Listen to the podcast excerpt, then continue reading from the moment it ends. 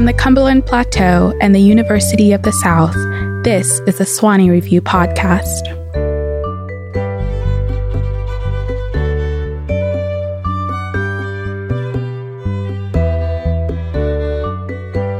I'm Helen Wainena, assistant editor at the Sewanee Review, and I am here today at the Boston Listening Room with Ross Gay, who is the author of three books of poetry, including Catalog of Unabashed Gratitude, which was the winner of the 2016 National Book Critics Circle Award and that year's Kingsley Tufts Poetry Prize. Um, he's also written a book of short essays titled The Book of Delights, and he currently serves as the professor of English at Indiana University in Bloomington. Ross, welcome to Sewanee. Thank you very much. It's glad to be here. I wanted to begin with which one is your favorite? Which book? which book? Gosh, yeah. good question. Is that a, is that fair to ask? It's totally fair. I don't know that I can answer it well, but I can sort of tell you golly, that's such a great question in a way. Unfair, totally unfair. but you know, like even the my second book, Bringing the Shovel Down, that's a book that remains very interesting to me and sort of exciting to me to go back to it and to see like the things I was working out. Mm-hmm.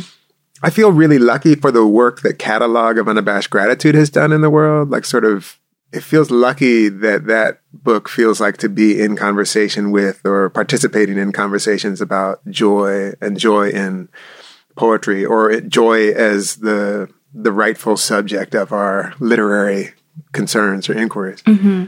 And then the delights is so fun because it's I mean it's just like it feels like a neat project. It feels like a neat exercise, something that got me to think in in ways that other obviously otherwise I would not have been able to think, but also has gotten other people to sort of think in ways. It's also so fun to read from the Book of Delights because I'm basically just like, I'm going to read to you about stuff that has delighted me. Mm-hmm. and hang on, you know, so that feels really lucky. Yeah.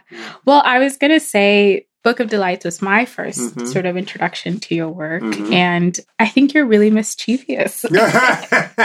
so, two things. One, for Book of Delights, there's a quite a bit of death. Mm-hmm. Oh, yeah. Oh, yeah. And I I think it feels inappropriate to say that there's a kind of playfulness to death, but I think oh, I think there is. Yeah, it's part of life, right? Yeah. Yeah, it's part of life. And I think that sort of dealing and approaching that I mean, mm. that is kind of our inevitable yeah. for all of us yeah. that we we come in contact with death. So I think there's some of that. And mm-hmm. then there are just some moments in the book where I was reading and I, I was laughing out loud. Maybe I yeah. just sort of recognition that some of these things that you're encountering, like the baby in the airplane, yeah. right? The yeah. little toddler right. waddling around, that was I've been in those yeah. situations where yeah. I lose all capacity for language yeah. and all I can sort of do, or my attempt at communicating with a baby is like nonsense. Totally sounds, right, but, right. But it may, it's it's the language. It's right. how we talk to babies. Yeah, yeah.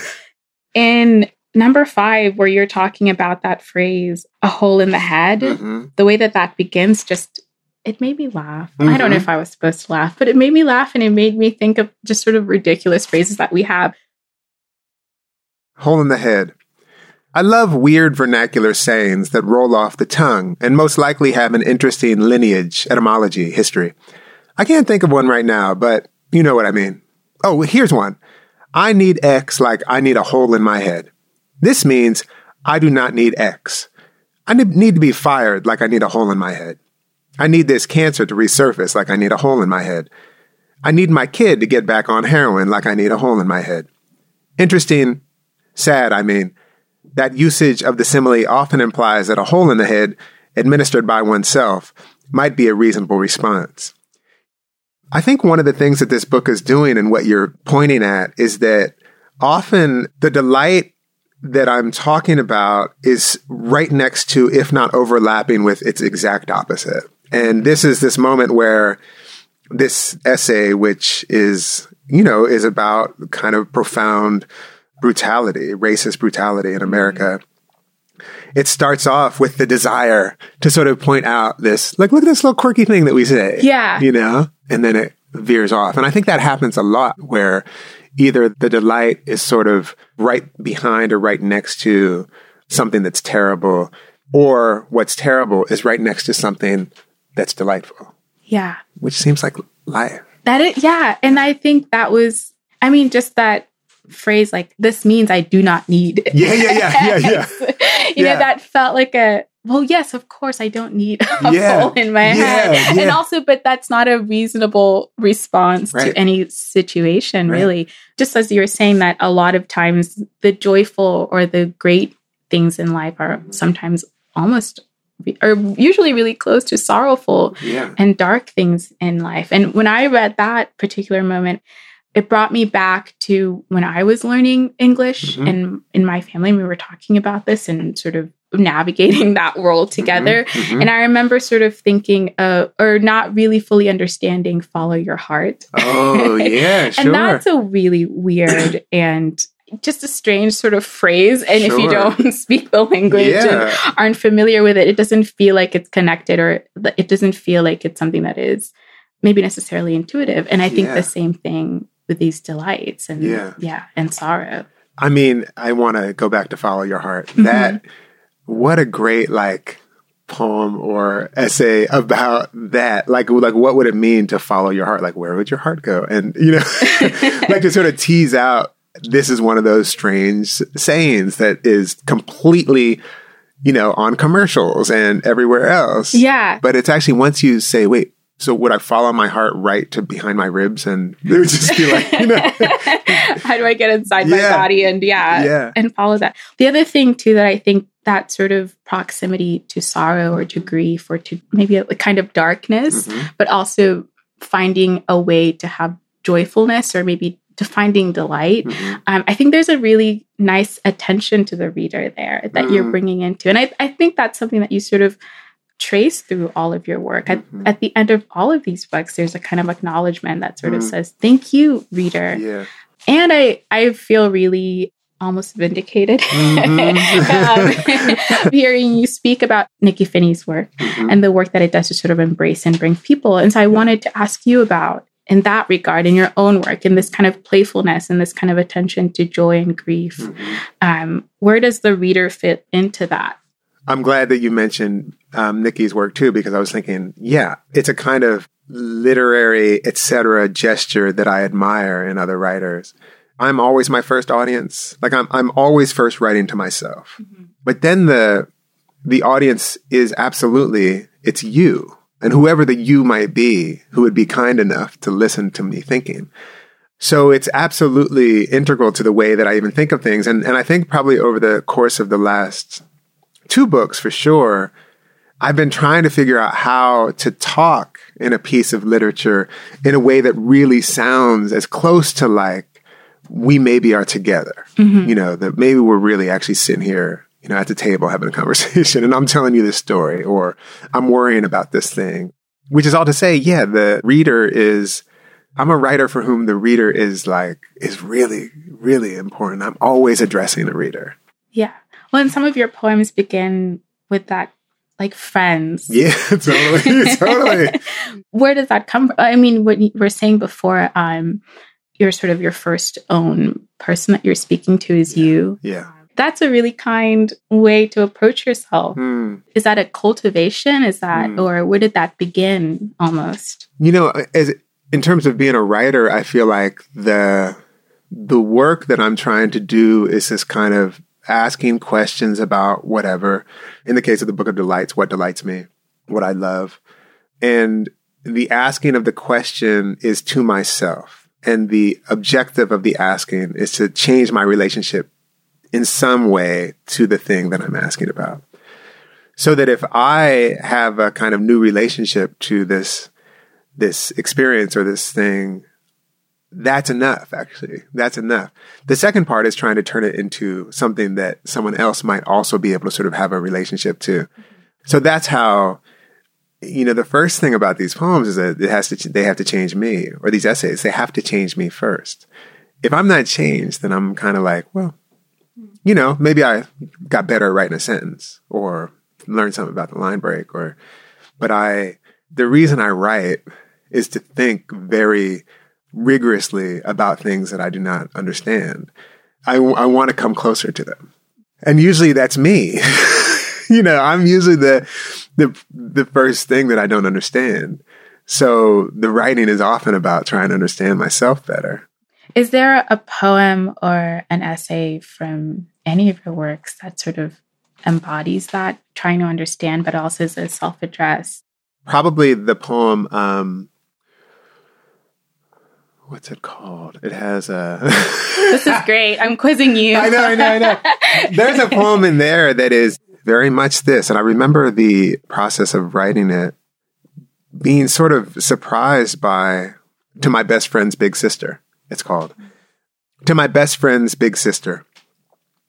One never knows, does one, how one comes to be standing most ways to naked in front of one's pal's big sister, who has simply by telling me to gotten me to shed all but the scantest flap of fabric and twirl before her like a rotisserie chicken as she observes and offers thoughtful critique of my just pubescent physique, which is not a thing to behold, what with my damp trunks clinging to my damp crotch, and proportion and grace are words the definition of which I don't yet know. Nor did I ask the many skirted scientist sitting open legged and now shoeless on my mom's couch. Though it may have been just this morning while chucking papers, I heard through the Rob Base and DJ E-Z Rock pulsing my Walkman a mourning dove struggling, snared in the downspout's mouth, and without lowering the volume or missing a verse, I crinkled the rusted aluminum trap enough that with a little wriggle, it was free and did not at once wobble to some power line, but sat on my hand and looked at me for at least one verse of It Takes Two sort of bobbing its head and cooing once or twice before flopping off. But that seems very long ago now, as I pirouette my hairless and shivering warble of acne and pudge, burning a hole in the rug as Big Sis tosses off Greek and Latin words like pectorals and gluteus maximus, standing to show me what she means with her hands on my love handles. And now I can see myself trying to add some gaudy flourish to this memory to make of it a fantasy, which is why I linger, hoping to misrecall the child me, make of me someone I wasn't, make of this experience the beginning of a new life. Gilded doors kicked open, blaring trombones, a full beard, Isaac Hayes singing in the background, and me thundering forth on the wild steed of emergent manhood. But I think this child was not that child. Obscuring as he was his breasts by tucking his hands into his armpits, and having never even made love to himself yet was not really a candidate for much, besides the chill of a minor shame that he would forget for fifteen years. One of what would prove to be many such shames, stitched together like a quilt, with all its just legible patterning, which could be a thing heavy and warm to be buried in, or instead might be held up to the light, where we see the threads barely holding, so human and frail, so beautiful and sad and small from this remove. So that poem, you know, like in the process of writing it, it gave me the occasion to think, well, what is shame? Like, what is the feeling of shame? And then even to have the metaphor, which came through the process of writing the poem of this quilt that you could wrap yourself in shame and be buried in it. Or you could hold your shame up and watch and just see it and have it out in the light and see the light come through it. But that was not how I got into that poem. I did not even know that's what I was writing about, you know? So that's my ambition in writing these things to actually have come out of them with more clarity than I than I went into them with. I was just thinking of the Scarlet Letter when you were reading. yeah. But there's that really beautiful line somewhere three quarters away into the book where he says everything that is sort of not in these exact words, but yeah. everything that is shameful must come out into the sun and yeah. into the sunlight. And I had a really generous teacher mm-hmm. in high school who was sort of saying, a lot of it is about shame, but mm-hmm. it's not about sort of condemning that person mm-hmm. into the shame. But I think what our teacher was trying to communicate to us was that there are all of these things that you hold within yourself, memories and misunderstandings or whatever abnormality that yeah. you're encasing within yourself that right.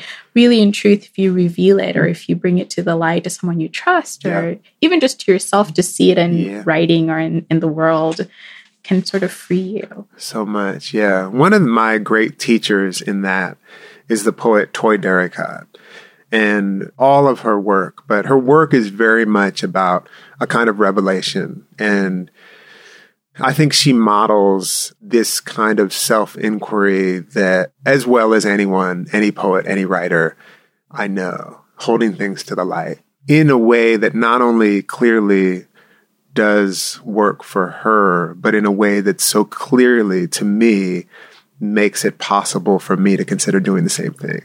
Sort of just bringing up artists or people that you're looking into or mm-hmm. thinking about there's a lot of music yeah in music. even in that poem yeah that's right. listening to music listening to verse. Are you a musician? Oh you know i'm not i mean i played the saxophone as a kid kind of through high school. I like to sing. Yeah but i'm deep into music. I love music and i get lost in music who are you listening to I'm often kind of on a an Erykah Badu train. I'm actually writing this book about not writing a book about maybe I'm, I'm writing a book about the falsetto. So I'm I'm really interested in falsetto singers. So I've been kind of deep in like Moses Sumney, um, this incredibly beautiful falsetto singer.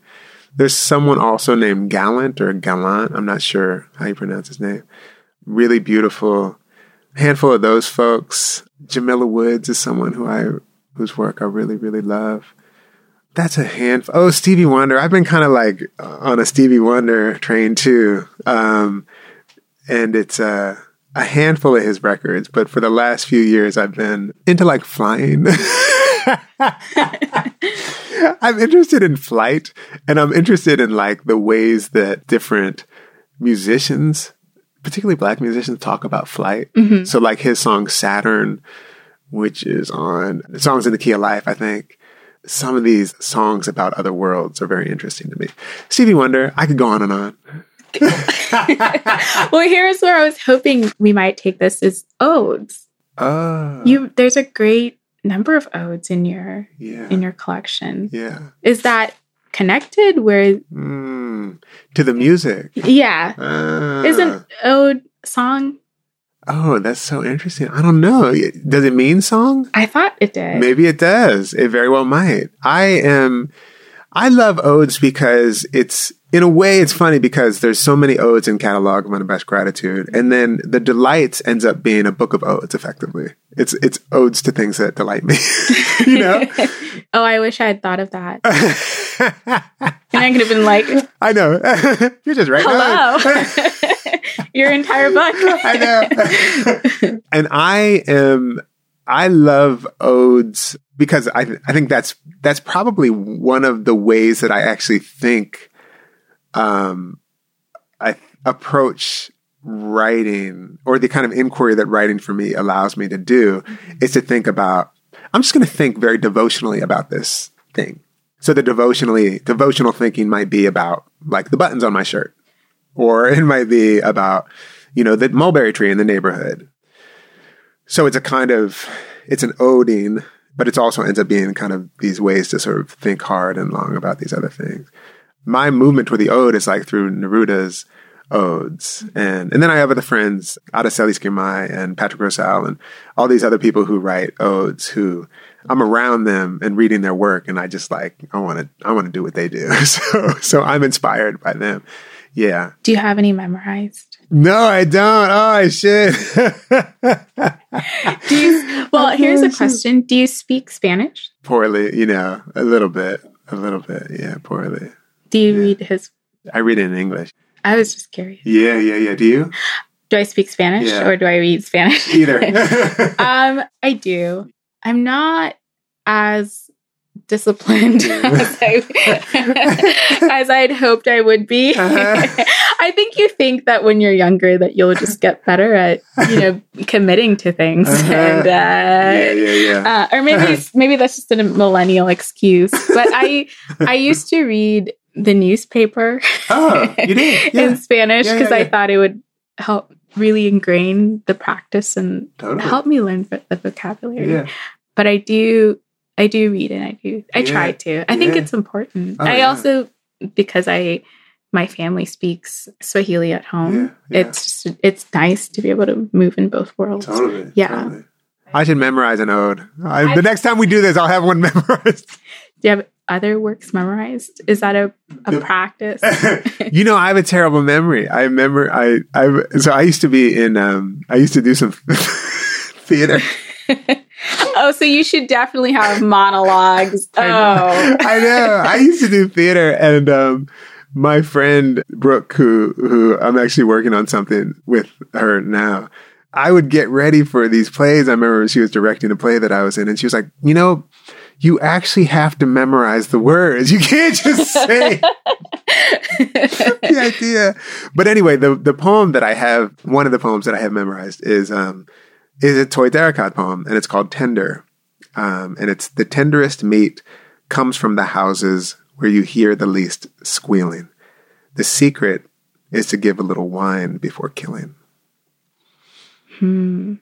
Yeah. Why that one? What was your first encounter with it? It was reading her book Tender, and it just like struck me as such an amazing sort of, I mean, that it can resonate on so many levels. Like, even as as a critique of, of consumerism or capitalism. I mean, as like a really succinct critique of capitalism or consumerism that which is the wine that will permit us to kill ourselves.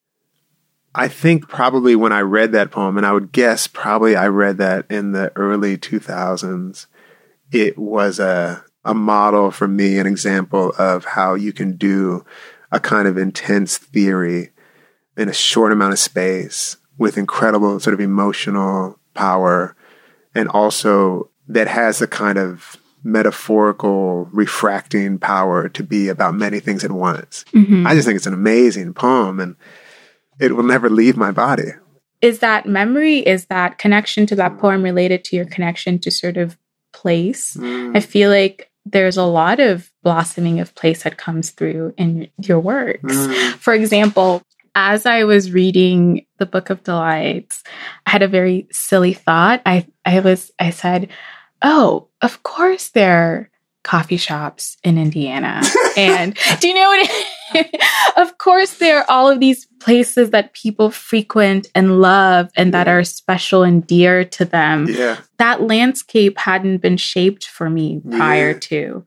And the other side of this is there's some essays and some poems I think are set in the Northeast. Mm-hmm. I want to say Philadelphia mm-hmm. and yeah. New York. Yeah, yes, that's right. And my introduction and sort of knowledge of Philadelphia, um, Boston, and all of those areas are sort of kind of horror stories mm-hmm. from people of color that I know yeah. who have lived in those cities and have had terrible experiences yeah. of living in those cities. Yeah. But then I encounter these sort of, I mean, I don't I don't know that you're writing necessarily directly about the cities, but they're kind of coming through and they're moments of grace. They're places mm. that you love and there's there's beauty to those places. Yeah. And and that's what I was thinking of as you were saying that mm. tender connection to that poem, but that is also a really nice succinct rejection of popular narratives. Yeah, yeah, yeah, totally.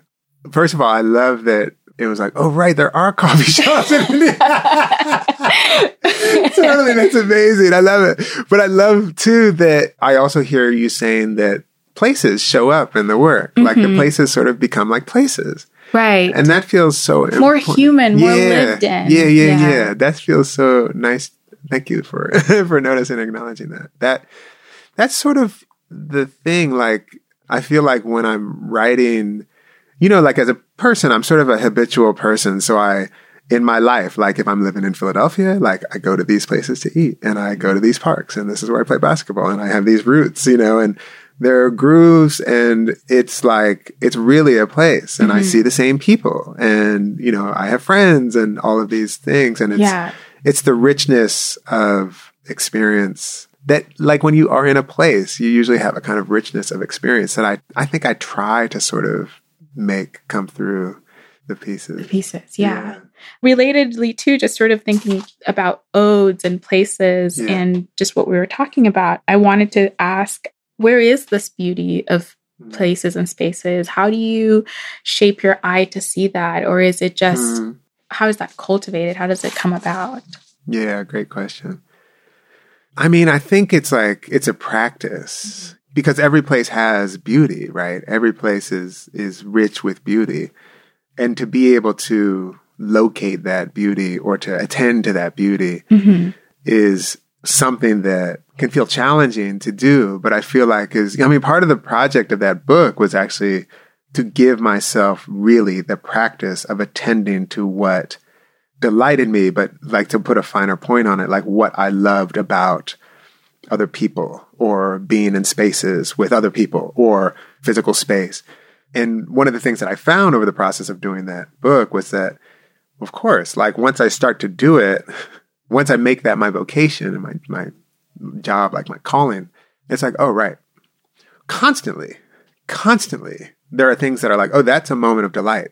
That's a moment of beauty. I'm in the midst of a moment of beauty. Even if like it feels like the rest of everything is like, oh, this is great. but to be able in in the midst of that to be like, but that is a beautiful moment.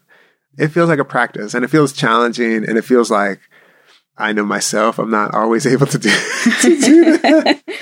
like the other day, I was, I was kind of like having a really, a moment of just being like stressed out and like, ah, and the cat ran out of the house. I'm like, God damn, come here. and, uh, and I knew that like, like there was some conversation. I knew there was going to be, there was something to do with my book going on. And I knew people were going to be talking about delight and Ross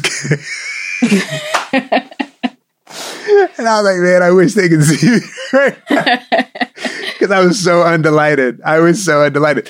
Which is only to say that it's not it's not easy. You know, it's not you know, maybe some people are a little bit more inclined that way, maybe some people are not. I don't particularly think I am more inclined that way. But what I do feel and feel like I learned over the course of writing the book was that the practice of attending to what you love, whatever it is, and then sharing what you love and like if it's possible to bring people with you, you know, to share what you love with other people, I feel like that feels really lucky. And I feel like I feel really lucky when I'm in the presence of someone who's like, "Oh, I love this thing." You know, I love this thing. You want some? You know, it's lucky. You've said lucky now mm-hmm. a number of times. Mm-hmm. Why lucky? If it's an attending mm-hmm. and a nurturing speaking from personal experience, it's like sometimes it feels like the chemicals will not permit a kind of, you know, I know that I can feel very differently from one time to the next. And I can look at the same exact thing. And one time I can see a tree about to bloom.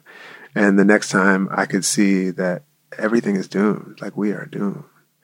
And sometimes that feels like that's, you know, that's just, that's chemical, you know which does not at all n- negate the question of like practice. Mm-hmm. More, it is an expression of like understanding that like it's a thing to be grateful for, to be able to articulate and notice, mm-hmm. notice and articulate and share what we find beautiful. It, so when I'm saying luck, I'm also saying gratitude because I know it could be otherwise.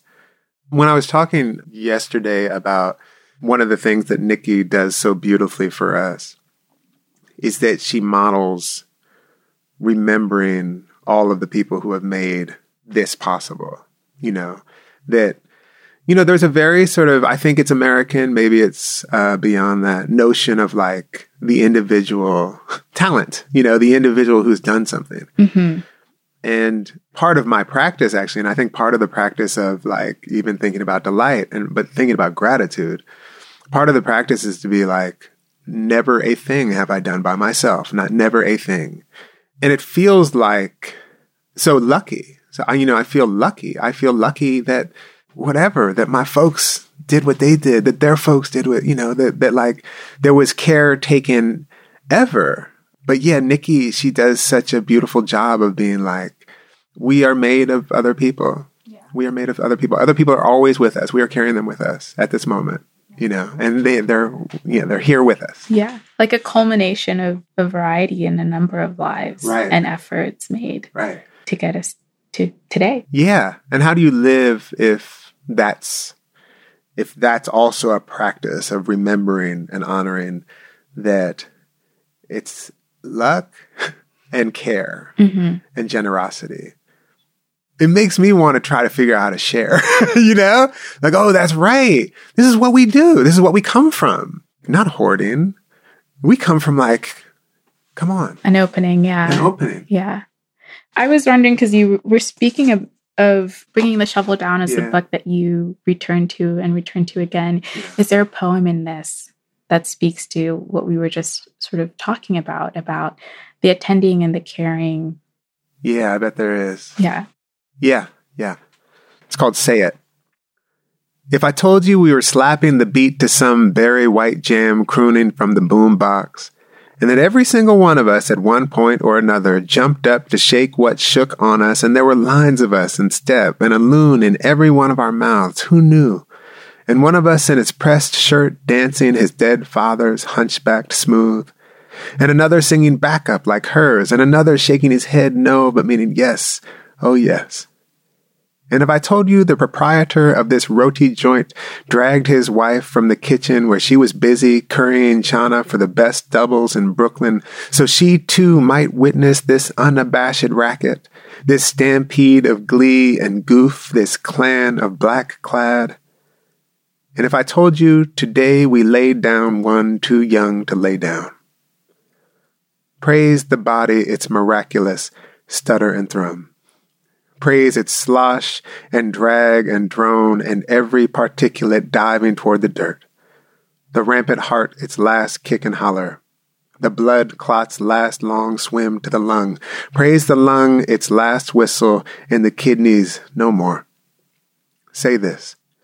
Say praise the machine hiss your father became and the quick way he gave it up. Say praise the liver's dread swell. Say it again. Say it with your heart and neck and lent throat gaped and flayed to the sky. Say it covering someone's hand with yours. Straighten your tie. Say it to the earth's fat mouth. Say it the way you can turn on your heel to spark fire and make your limber hip twist like a lesser storm. Or the way there is a storm between your two good hips, which are good, good music if you listen. Say it in your polished shoes. To the organist, say it too. Praise the heart, its rivers, and each rope twisted in the body, and every bird housed in the body vulture, gull, raven, jackrabbit, cask, wick, and flame a bird too. Say praise to flame a bird too. Praise to the nerve endings in your teeth, and to your tongue like a blind man's hand reading her teeth and the tongue inside the eyes, and the nose and the tongue, and the heart in the tongue. Say praise to salt, tear, stain, and skin ripped apart like a kite flipping in the wind. Praise the rip in the kite and the geese flying through it. Praise the wings you swore you had when you were six years old, and the wings that remain today. Praise every flower you never smelled, and every dog you never kissed and the skinny farmer at the market with bad teeth who gave you his last cantaloupe and peppers and snap peas who you never kissed. Praise the handful of freckles dashed across your father's face that you never kissed until he would not wake again. Say it. Say it again. Say praise the sunlight trapped on your father's face and the body's slapdash racket slipping away. If you want to or not, Clean the dirt from your teeth and the glass from your fists if you want to or not. Tie both your shoes and fix your suspenders and praise the heart inside the heart, cracking its shackles, its thunderclap shrug, its 2,000 dolphins waving goodbye. Praise every day the 2,000 dolphins waving goodbye, shaking off our hearts and waving goodbye.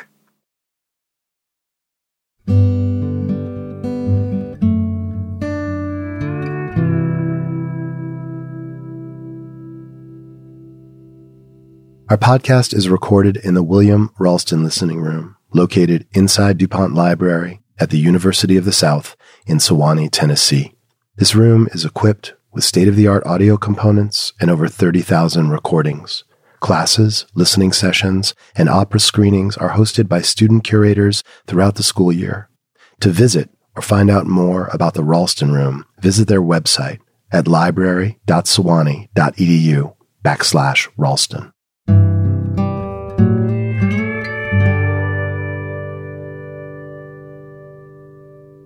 Want to bring to the foreground something that you said, and I think that is emerging from this poem.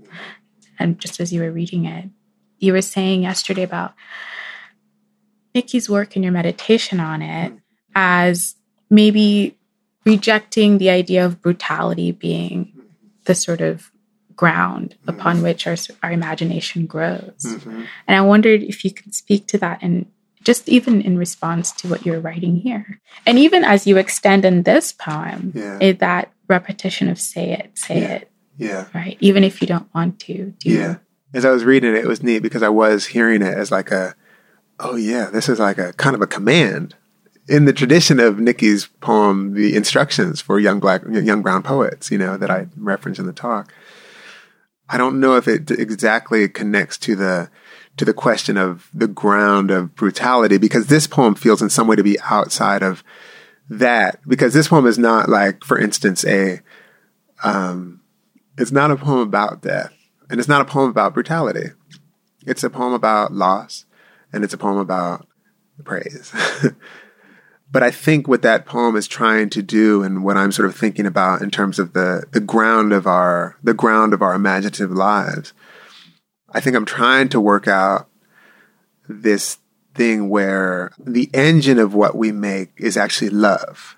The engine of what we make is not despair or not what we reject or what we're fighting against, but the engine or the motivation or the heart of what we follow your heart. the heart of what we make is actually love, you know, so that that poem, which is sorrow, it's sorrow. It's also dance. It's also every single thing, every single thing that's passing that we love is something that we love. Something like that. What is love? That's a great question. I love that question. And I'll come back to so, but I will answer it. I love I don't know, but exactly, but I think I kind of do too. And one of the pleasures about writing this delights book has been that it, and writing the catalog book, reading from catalog and having people respond to catalog has given me a lot of opportunity to sort of think with other people about mm-hmm. joy. And people are often like, you know, glad for the opportunity to sort of read poems that are engaging with joy in some kind of way or thinking about joy. Anyway, it's gotten me thinking about joy. And obviously the book of delights has me thinking about joy. And I, in the course of writing the delights, I started to realize, oh, my subject is joy. My, you know, delight is like the thing I'm curious about and kind of whatever, theorizing in a certain kind of way. But joy is my question. And one of the things that I sort of, it's joy, gratitude, and love, these things. and joy, as I sort of have started to think about it in this, and it's, you know, it does, it feels like this fundamental understanding that we, the grandest we possible. We, the trees, we, the air, we, the molecules, we, the, the worms, we, the, the being born and the dying, we, all of it are connected. And not only connected, but interdependent. And that the moments where that, that becomes radiant or luminous or even visible at all, that feels to me like joy. That feels to me like joy, like, oh, we, we are really all this one thing. Which is just, I think it's just the truth. it's just the truth, you know? But it's like, it's not how we necessarily operate mostly. And my sense is that when I'm talking about love um, these days, I'm talking about that thing too. Uh, so that love and joy maybe are actually the they definitely overlapping and maybe they're actually the same thing. And that gratitude then is what you probably practice if you understand that when you understand that you are nothing without everything. And that feels lucky to get to feel that, to get to feel that how many things to be grateful for. Like the air, you know? Literally, like air. We can't live without air. As I was reading your work, it kept leading me or mm. sort of opening up paths to other things. And one of those books is Communion oh, by right. Bell Hooks. Uh. And it's part of that trilogy on love. Uh. And she's talking about, well, in this one, she's sort of talking about the sort of search and quest for love or female search for love. Yeah. But then she has the, you know, the all about love. And then she has a third one, which now I'm not going to remember. Yeah. But all of those things sort of felt fruitful and connected and just kept being sort of encouraged yeah. and, and opened to sort of think more attentively in a way about love. And that same sort of sense of, in my mind, I have a conversation of works uh-huh. that have, or a conversation that began by reading your work. Yeah. What is that for you as the author or as the poet? Who are the people that you're conversing with or the people that you would like to be? I mean, Bell Hooks is such an important writer to me. Black Looks and Belonging and books like that. When I'm thinking about love, I mean, I'm thinking about, I mean, Nikky is someone whose work I feel very much in conversation with, Nikky Finney. And my very sort of close writer kin, who I've mentioned, Aracelis Girmay and Patrick Rosal and and other folks, Amy Nezhukumatathil, and goes on and on. There are two essays in particular of Audre Lorde's, to whom I was introduced by Nikky Finney.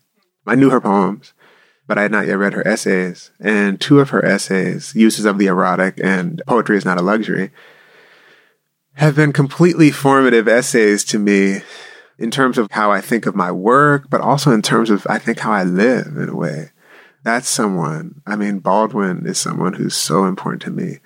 Toni Morrison. It's funny. I have a friend who recently started reading Morrison deeply and was like, "Oh, that's kind of." She was like, "Something I can't remember." So you learned that that little syntactical thing that you do. I was like, "Oh wow," you know.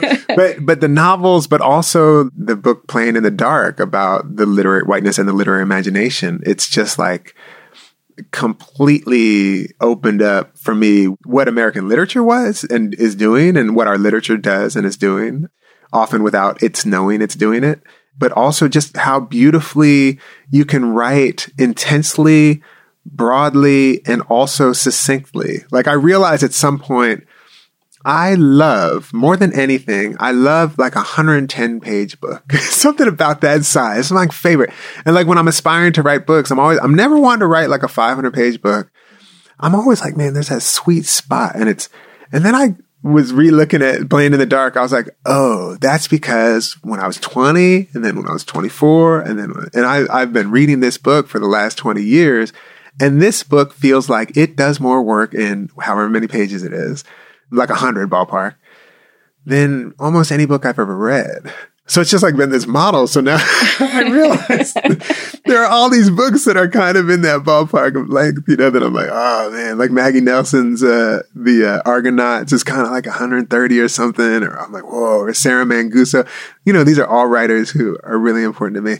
Toi Derricotte, her poems across the board, her book, The Black Notebooks, is when I was sort of talking about her truly excavating what is painful and difficult and holding it to light. She's so deeply important to me. I feel very much like I've learned so much from her. I could go on. Rebecca Solnit is a writer whose work I'm just taken by and learn so much from. And you know, like Herman Melville. I love Herman Melville. Like he feels like one of my very most important writers. Jamaica Kincaid is one of my very most important writers. She's ferocious. Yeah. Yeah. Yeah. Yeah. just amazing. Like talk about, you know, mm-hmm. can just put so much light on a thing that might seem a little bit and boom. Oh, that's what that is. Oh God you know, and then other like other kind of arts. You know, Richard Pryor is a really important thinker and writer to me. Musicians, you know, like I feel like I've learned so much from listening a lot to John Coltrane, like a lot to John Coltrane and other people, you know, Erykah Badu. Like I really study, I study her music. And there are ways that I feel like I'm trying to learn from some of her longer songs, particularly how they're put together, how you can make a kind of thing happen over 10 minutes or. Is that just the way to be not just a writer, but a, a person in the mm. world? Right? This care and attention. I've now I attention. am bringing yeah attention. Yeah, I feel like that's that's so much it. Like can you pay attention? Which isn't easy to do. Is it something you can teach? I think totally. I think totally. Yeah. Like, you know, one of the things I love about gardening, I'm lucky enough to have a little garden and stuff that I get to play in. And it's so much about attention, you know, like all these ways that it's attention. One, that it's beautiful and it makes you want to pay attention and it smells good and it makes you, and it tastes good and it makes you want to pay attention. But then there are all of these ways that if you're going to be a decent gardener, you need to be paying attention. So if you see like a leaf turning a certain color, you're like, oh, this is a little deficient in this and that, or like we need to, or blah, blah, blah. And that feels like a practice, like to be looking very closely at anything like that feels like it's training for looking very closely at anything. You know what I mean? So it can be in a garden, or it could be like, you know, if you're teaching little kids, or you're teaching big kids, or, or, or you're working in a library, like to be attending to anything very closely is practice. But I think, I think it's hard, like, and getting harder every second with more, like, I'm even kind of looking around this room as with like the devices that, that are as distracting as anything, you know? So I feel like it totally, it's totally like, I feel like I pay better attention now than I did 10 or 15 years ago. I've just been practicing. I wanted to ask you also about gardening. Yeah. Is your relationship to poetry and gardening, did those begin at the same time? Or did one hmm. develop after the other or Great question. You know, I always say that I started gardening when I moved to Bloomington, which is in, it was like 12 or 13 years ago. But that's not totally true, nor is it totally true what I usually say. I mostly just setting lie. the record yeah, straight. Yeah, set the record straight. I think I usually like I started writing things that I call poems in college. You know, I sort of got serious about reading when I went to college, but now I'm thinking, I mean, in a way of saying like you, everything starts when you're, you know, before you think it started. But I also think we were sort of like, you know, in the apartments where I grew up, like, you know, where there was a mulberry tree and there were like raspberry bushes on the edge of the field at the school, in the school. And there were like, you know, the pear tree on the way to my buddy Tom's house where I skateboarded with. And like all of these ways that we were sort of like in and we were always in the woods. There was this little woods near where I grew up that we were always in the woods. So although it wasn't like gardening, it was adjacent. Not to mention my mother's family were farmers. And by the time we would spend time with them in the summer, some like a month every summer, they gardened. So we did actually have the experience a little bit of like digging potatoes and snapping peas and beans. So that's to say that I've been like around gardens since I was really little. Now, I often think because I only read Power Man and Iron Fist comic books until and until like I was 18 and then I started reading 18 19 I started reading books in college. But I was into art. I was a kid who would always be listening to my dad's records like intensely. I can remember listening with headphones on like this, you know, he probably got them in the 60s or something and they were big and they were real good to a record and I was listening to Earth, Wind, and Fire because I am and was crazy for Earth, Wind, and Fire. And I was listening and I was reading the lyrics, and I could hear through the through the headphones. I could hear my dad say, "Well, at least he's reading something."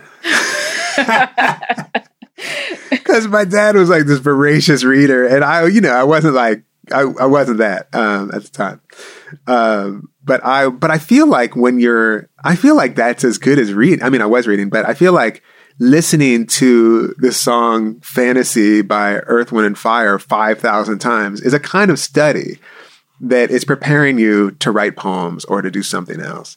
Or like he had some Simon and Garfunkel records, and I would just like listen so or Dizzy Gillespie, like some of these records that are just so ingrained in my in my body that I realize now, like, oh right, no, I was totally training to be a poet at that point. I was already like in the beginning of being a poet. It could have been that I became like a musician or something, or but I was training at like listening really closely, which I think poetry really is.